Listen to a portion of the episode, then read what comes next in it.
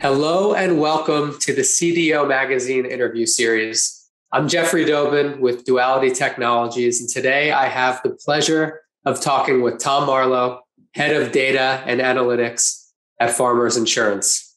Welcome, Tom. Thanks for joining us.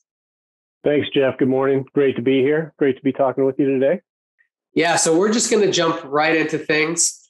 And to kick us off, curious to learn what are the main responsibilities of a person in a data strategy and transformation role who works with data and analytics? And have your responsibilities evolved over the last few years and more recently in 2023 yeah absolutely. Uh, thanks jeff.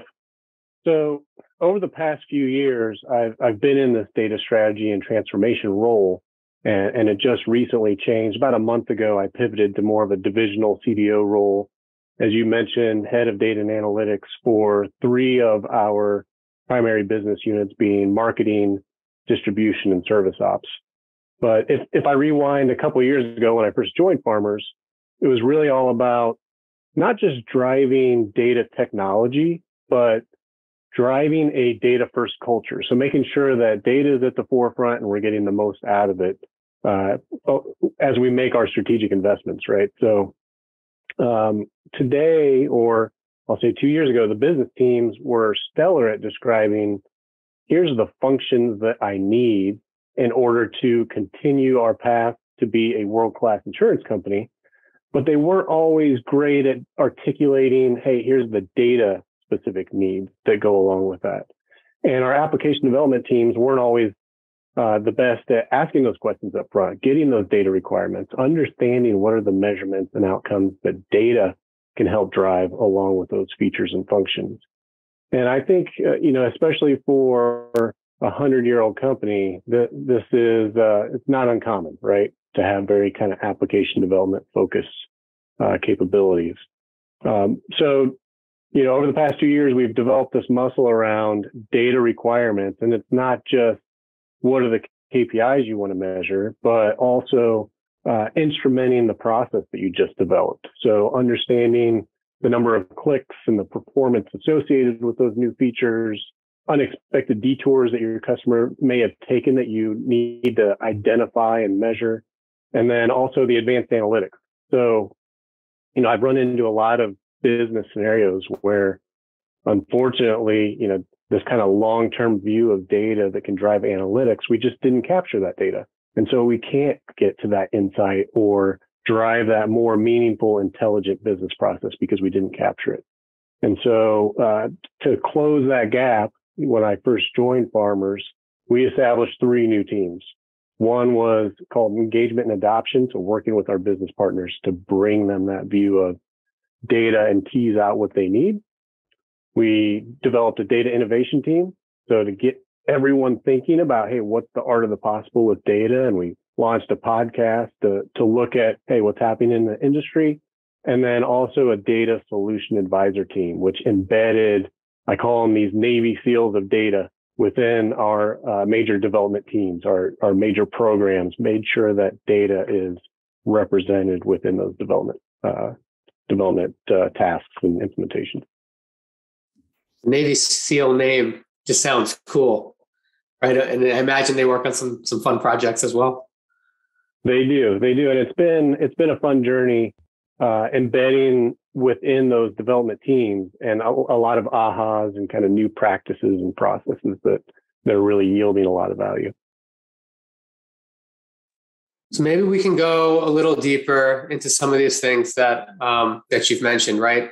There's there are these various teams that are supporting different projects and investments. So, can you talk about, let's say, the top, just because we're limited in time here, the top three investments and projects and any specific measurable goals? Just to go a little deeper, like you mentioned some KPIs before, but what are the measurable goals tied to those projects? And how will you know in this new role and also for their teams, how will they know if they're ultimately successful or not? Yeah, uh, absolutely. The so as I mentioned earlier, this pivot from what was a strategy and transformation role to now engaging with these three primary business units. So distribution, marketing, and service operations. When you think about those three business units, obviously they're they're very customer uh, customer focused. I'll say agent focused. And how do we go to market in order to drive profitable growth? So customer journeys and personalization are a big area that our business teams are, are diving into. What do we want that journey for our customer to look like? Similarly for agent experience. So we want to make sure that our agents have the tools and processes and, and ease in order to effectively sell and explain and um, work with our customers as they go through their life journeys. And then, of course, modernization, simplification of our IT stack, our data stack uh, are all big areas. And, you know, the, the goal is obviously profitable growth, but through meaningful engagement with our customers. So understanding, meeting them where they're at, understanding their needs, making sure that uh, we understand their assets and what needs to be covered, um, being more proactive in uh, just that. So if if you have a new baby and if you buy a new RV, you know, getting the sources of information that can help us see those things uh, on the horizon and engage with you to make sure that you're covered um, for, you know, in case the worst happens. Something that's really interesting that you mentioned, I just want to go back and highlight it. So you talk about the customer journey and personalization, and to me, that sounds obvious. And with today's technology and all the data, obviously you want to personalize experiences. But you hit on the other side of the coin, which is empowering your agent um, or agents to have an experience and to en- enable them to deliver on better service and personalization. And I think that's a really key um, part that you brought up because oftentimes we're just thinking about the end user, right? But this is how do you empower your team? And then it obviously ties into number three, which you mentioned, around modernization and simplification, right? Or across IT. So maybe we can go a little deeper here. So how do the various brands under the farmers insurance umbrella um, enable you and your agents and teams to create new products and to uniquely offer products and services to your customers that will result in not just a more positive experience, but like you said before, a more personalized experience? Yeah. Uh, so obviously our, our agents are really at the forefront of working with our customers. And, you know, that's really a value proposition that farmers brings is we have agents who are, you know, really excited about the work that they do and the farmer's brand and connecting their customers with the products that they need and enabling an agent who has access to your point to, you know, a number of different brands within the farmer's umbrella that uniquely uh, position products based on, you know, you, Jeff, the your risk, your background, uh, the price that you're, you know, willing and wanting to pay, uh, the coverage that you need in order to to cover, you know, all of your assets, et cetera. That can be a very complex conversation between an agent and a customer.